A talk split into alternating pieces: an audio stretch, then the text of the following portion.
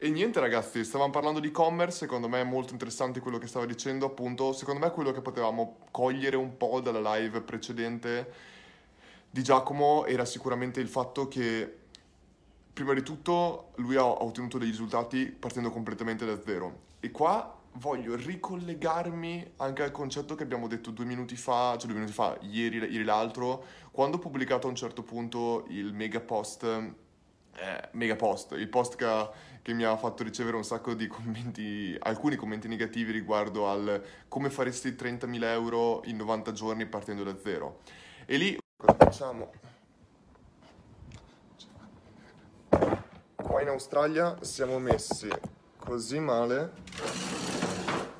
che devo andare al, all'esterno per avere una connessione decente, cioè veramente una cosa incredibile.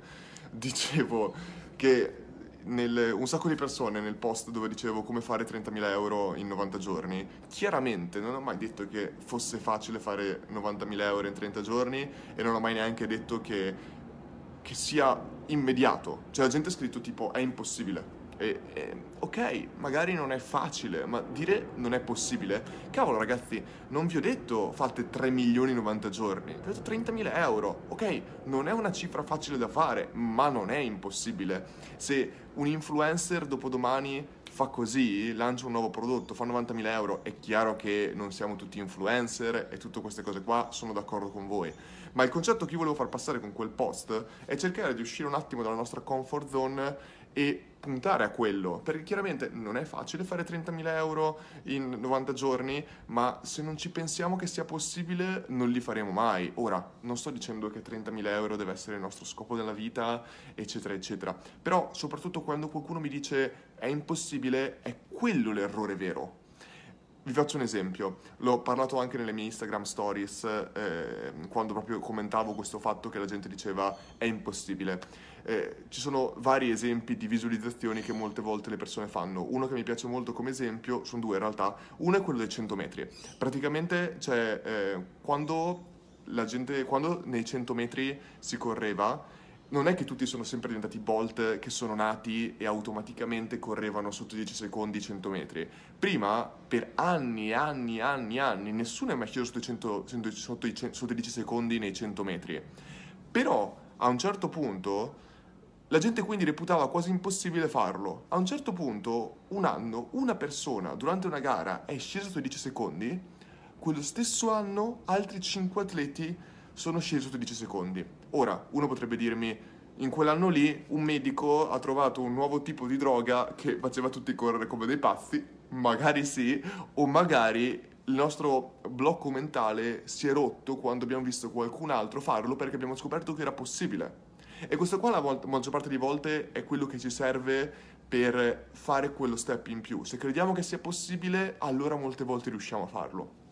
Il secondo esempio, secondo me bellissimo, è quello invece di eh, Phelps, il più grande nuotatore al mondo mai esistito, basandoci sul, sugli ori olimpici nel, nel nuoto.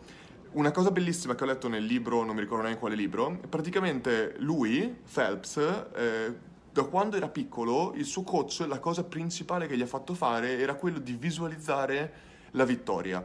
Ma non soltanto visualizzare la vittoria, visualizzare tutto quello che lui doveva fare per arrivare alla vittoria. Perché dopo allenarsi su tutto quello che il tuo cervello deve fare per arrivare alla vittoria e dopo è una parte importantissima per poi arrivare a eseguire quelle azioni e arrivare a vincere. Vi faccio un esempio bellissimo secondo me, quando eh, Phelps si immaginava, una volta si immaginava tutti gli scenari possibili e immaginabili di cosa potesse andare storto. E quindi si immaginava che qualcosa avesse preso fuoco intorno a lui e lui doveva nuotare lo stesso. Si immaginava di qualsiasi cosa e a un certo punto si è immaginato che la luce si spegnesse nella palestra e lui dovesse nuotare al buio.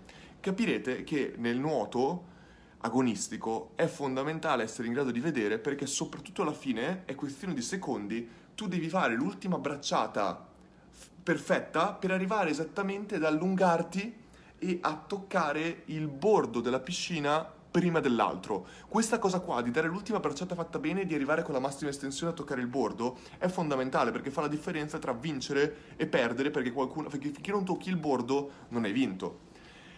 In questo caso qua c'è stata una delle sue ultime gare di Phelps dove praticamente cosa è successo? I suoi occhialini erano rotti e praticamente l'acqua entrava goccia alla volta a metà gara lui si è trovato con tutti gli occhialini pieni di acqua e lui doveva ancora fare una roba come, eh, come vasche su vasche su vasche senza poterci vedere.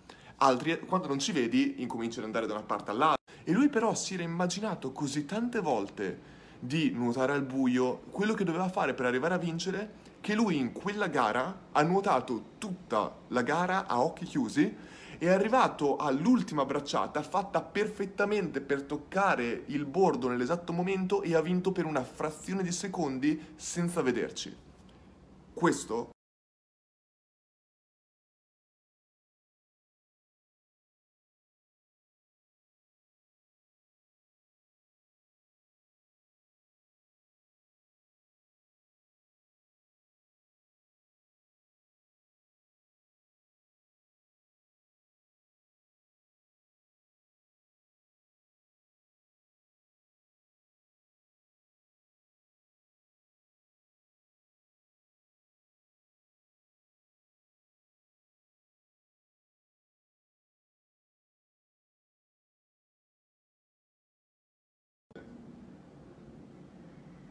Ok, connessione disponibile, siamo tornati. Ragazzi, la, ripeto, l'Australia è veramente un problema in questo caso qua. Detto questo, questo qua era soltanto un esempio che volevo fare. Mi è arrivata una domanda invece, vediamo un po' cosa ne pensi di uh, The Miracle Morning. Eh, lo hai mai letto o attuato? No, Gabriele, non so che cosa sia The Miracle Morning, però penso che sia in generale la tua routine mattutina, però non l'ho mai applicato. Domanda. Tutti sanno che una cosa è impossibile da realizzare finché arriva uno sprovveduto che non lo sapeva e la inventa. Assolutamente sì. Andrea,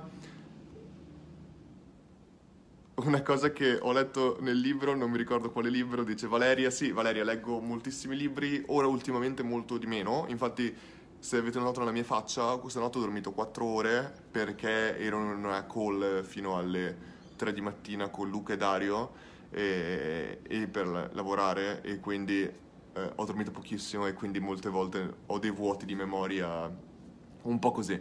Quindi qualcuno mi dice, Valerio mi dice che non si vede niente, ottimo, come al solito.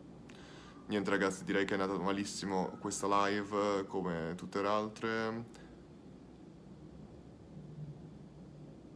Sì ragazzi, è veramente, questa cosa qua dell'Australia è veramente un problema. E il brutto è che io pago 60 dollari al mese per wifi e 60 dollari al mese per avere 80 giga di 4G e quindi pago 120 dollari al mese per avere una connessione che fa schifo. Cioè questo qua è anche il, la cosa incredibile, che l'Australia costa tanto e la connessione fa estremamente, estremamente schifo a livello di internet.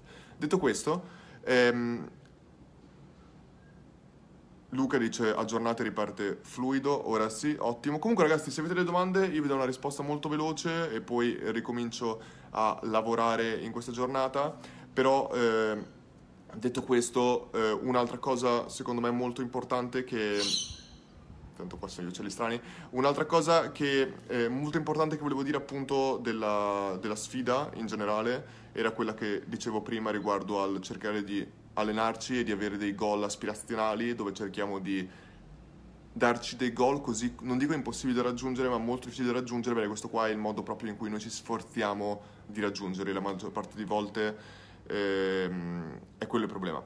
Però detto questo, un, um, un'altra cosa che sto facendo in questo momento qua, già che ci sono cazzeggio, è che sto lavorando veramente come un pazzo su tantissimi fan nuovi, sto testando tantissime cose diverse e, e, questo qua mi porta, la cosa veramente bella che mi soddisfa moltissimo del mio lavoro è proprio questa, che se io domani decido di fare un funnel, mi metto lì, faccio...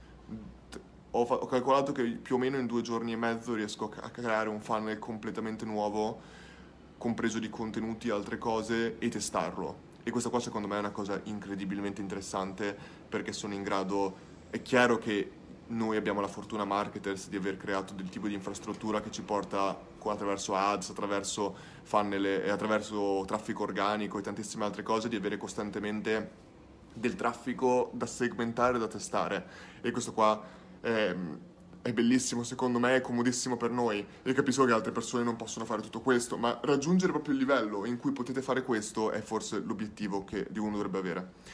Eh, domanda no, domanda, cosa ha scritto Luca? Luca, è possibile in qualche modo dividere con un amico il corso Funnel Secrets che sì, in questo caso qua eh, Luca come dicevo, sono domande da chiedere in assistenza, però tendenzialmente sì. Noi, abbiamo, come diciamo sempre con marketers, non, ehm, non abbiamo problemi se uno vuole dividere eh, il corso con un'altra persona, il problema ci viene quando vengono fatti dei gruppi di acquisto, e sono successe molte volte, gruppi di acquisto di 40 persone che volevano comprare un corso a 5 euro a testa e dividerselo. Per quello abbiamo un sistema che teoricamente individua queste cose qua e come al solito banniamo le persone da tutte le community ed è successo tante volte ehm, che non è in questo caso qua ottico. Però se un'altra persona vuole condividere con te il corso non c'è nessun problema, un po' come un account Netflix.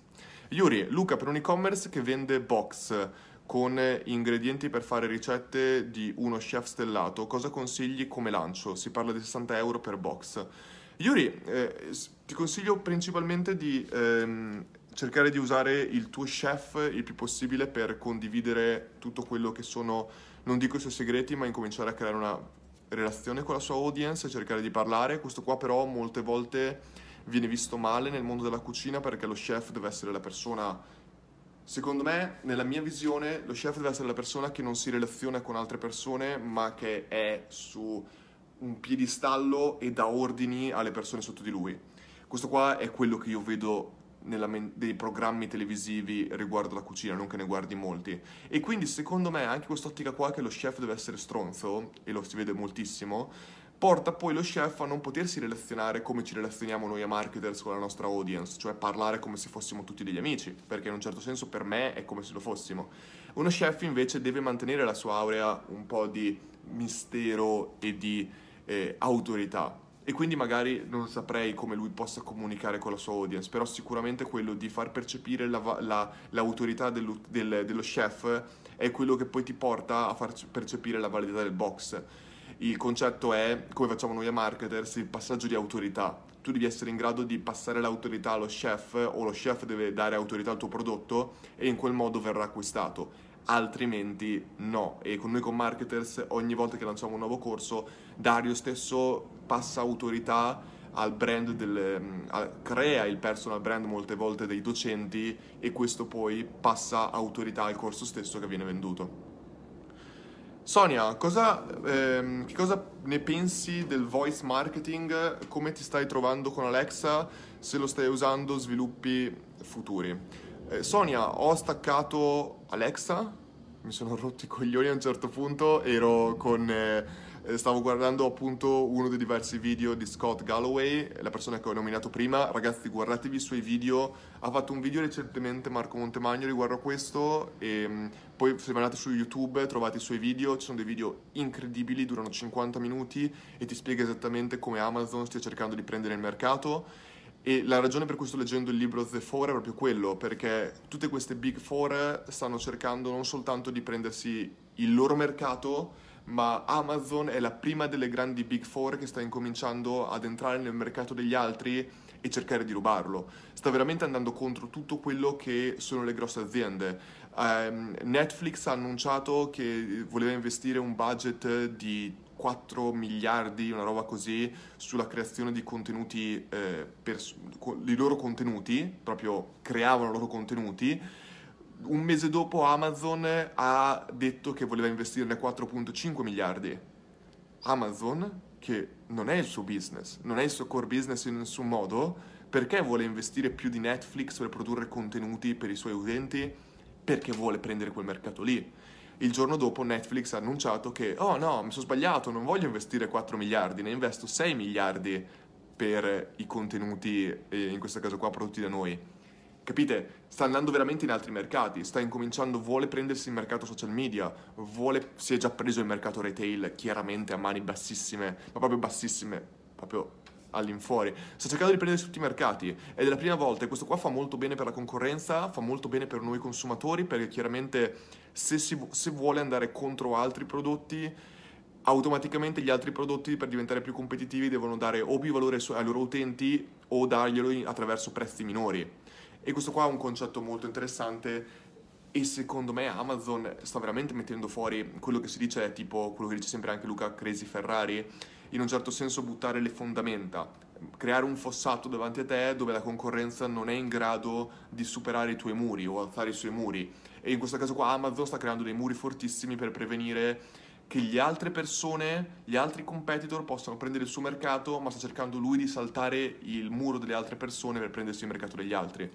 Questi qua sono concetti interessantissimi che anche noi come marketers dobbiamo guardare. E soprattutto Amazon, il bello, e questa qua forse è la cosa più bella in assoluto, è che loro usano tantissimo blitzscaling, ovvero il concetto di hypergrowth.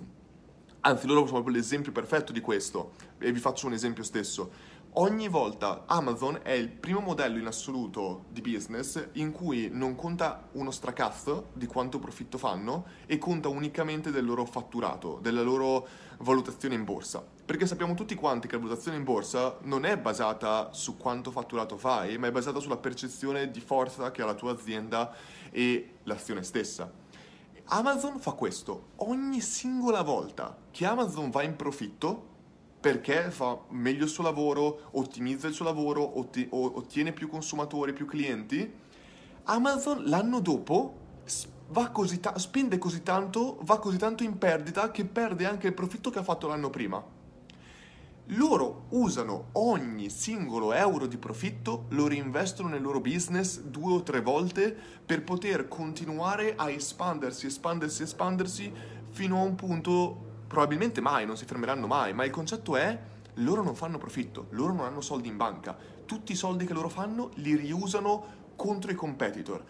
E questo qua è proprio il concetto di alzare il muro, crearsi un muro così alto che nessun altro, un certo, che prenderanno tutto, prenderanno tutto il mercato. E gli altri, gli altri Big Four non fanno questo. Facebook ha profitto, deve avere profitto, perché proprio il concetto di Facebook stesso è basato sul devo fare profitto per dimostrare agli azionisti questo, ma nel momento in cui tu dici no ragazzi, non è facendo profitto che io vi dimostro che funziono, è crescendo così tanto che mi prenderò altri mercati. Un altro esempio bellissimo di Scott ehm, Galloway è proprio il discorso che quando lui ha creato la sua, startup, la sua startup stava crescendo a un tasso del 30% e gli investitori sono arrivati da lui e gli hanno detto mi dispiace, noi non investiamo da te con un tasso del 30%, perché tu puoi avere un tasso di crescita del 30% e avere buoni profitti, o puoi subito investire i tuoi profitti per avere un tasso di crescita del 70% e magari perderci qualcosa. Ma un investitore non interessa quanti soldi fai all'inizio, ma è quanti soldi puoi fare al futuro. Ed è quello che Amazon ha capito molto bene e ha un business model completamente in perdita che è valutato una cifra spropositata. Non mi ricordo la statistica esatta, ma dicevano che eh, il, il, la valutazione di Amazon costituisce praticamente il GDP, il PIL, di la maggior parte degli stati nel mondo. Cioè Amazon è dietro al PIL soltanto di 6 o 7 stati. Non mi ricordo esattamente la statistica, ma è impressionante questa cosa qua. Ok. Eh, Marco, come sfrutteresti al meglio Eventbrite per dei corsi di cucina? Hai delle dritte. Marco, eh, in questo caso qua Eventbrite viene utilizzato principalmente per organizzare eventi offline. Non ho idea se possa essere usato per eventi online, ma il concetto non cambia. Noi con Marketers World che l'abbiamo lanciato sul eh, Eventbrite non c'è in nessun modo, eh, abbiamo prodotto pochissime vendite dalla rete di Eventbrite, cioè le vendite arrivano perché siamo noi che le guidiamo. Quindi in questo caso qua Eventbrite è soltanto una piattaforma che ci facilita la creazione dell'evento, ma il concetto è se tu stai pensando di usare Eventbrite, come stai chiedendo tu, la domanda è come sfrutteresti al meglio Eventbrite per dei corsi di cucina, non è Eventbrite che ti, farà, che ti porterà più persone a comprare. Tu devi usare Eventbrite perché ti facilita la cosa, ma poi la gente che, tu, che comprerà devi portarcela tu quindi in questo caso qua non penso che Eventbrite sia una parte importante della formula di successo. Eh, Fabio, domanda, tanto Fabio Ciavattini, ciao grande. Eh, domanda, esiste la possibilità di tracciare un fan che arriva da social paid anche se poi entra nel sito per conoscenza del brand? Stai dicendo esiste la possibilità di tracciare un fan che arriva da social paid? Sì, assolutamente con gli UTM parameters, anche se poi entra nel sito per conoscenza del brand. Non so che cosa voglia dire se poi entra nel sito per conoscenza del brand, ma è sempre tracciabile un traffico paid con gli UTM parameters.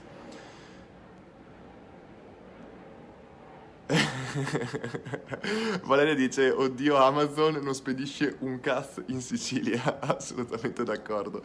Eh, pensa che Amazon è arrivato in Australia un anno fa, scarso, ma forse anche di meno, sei mesi fa.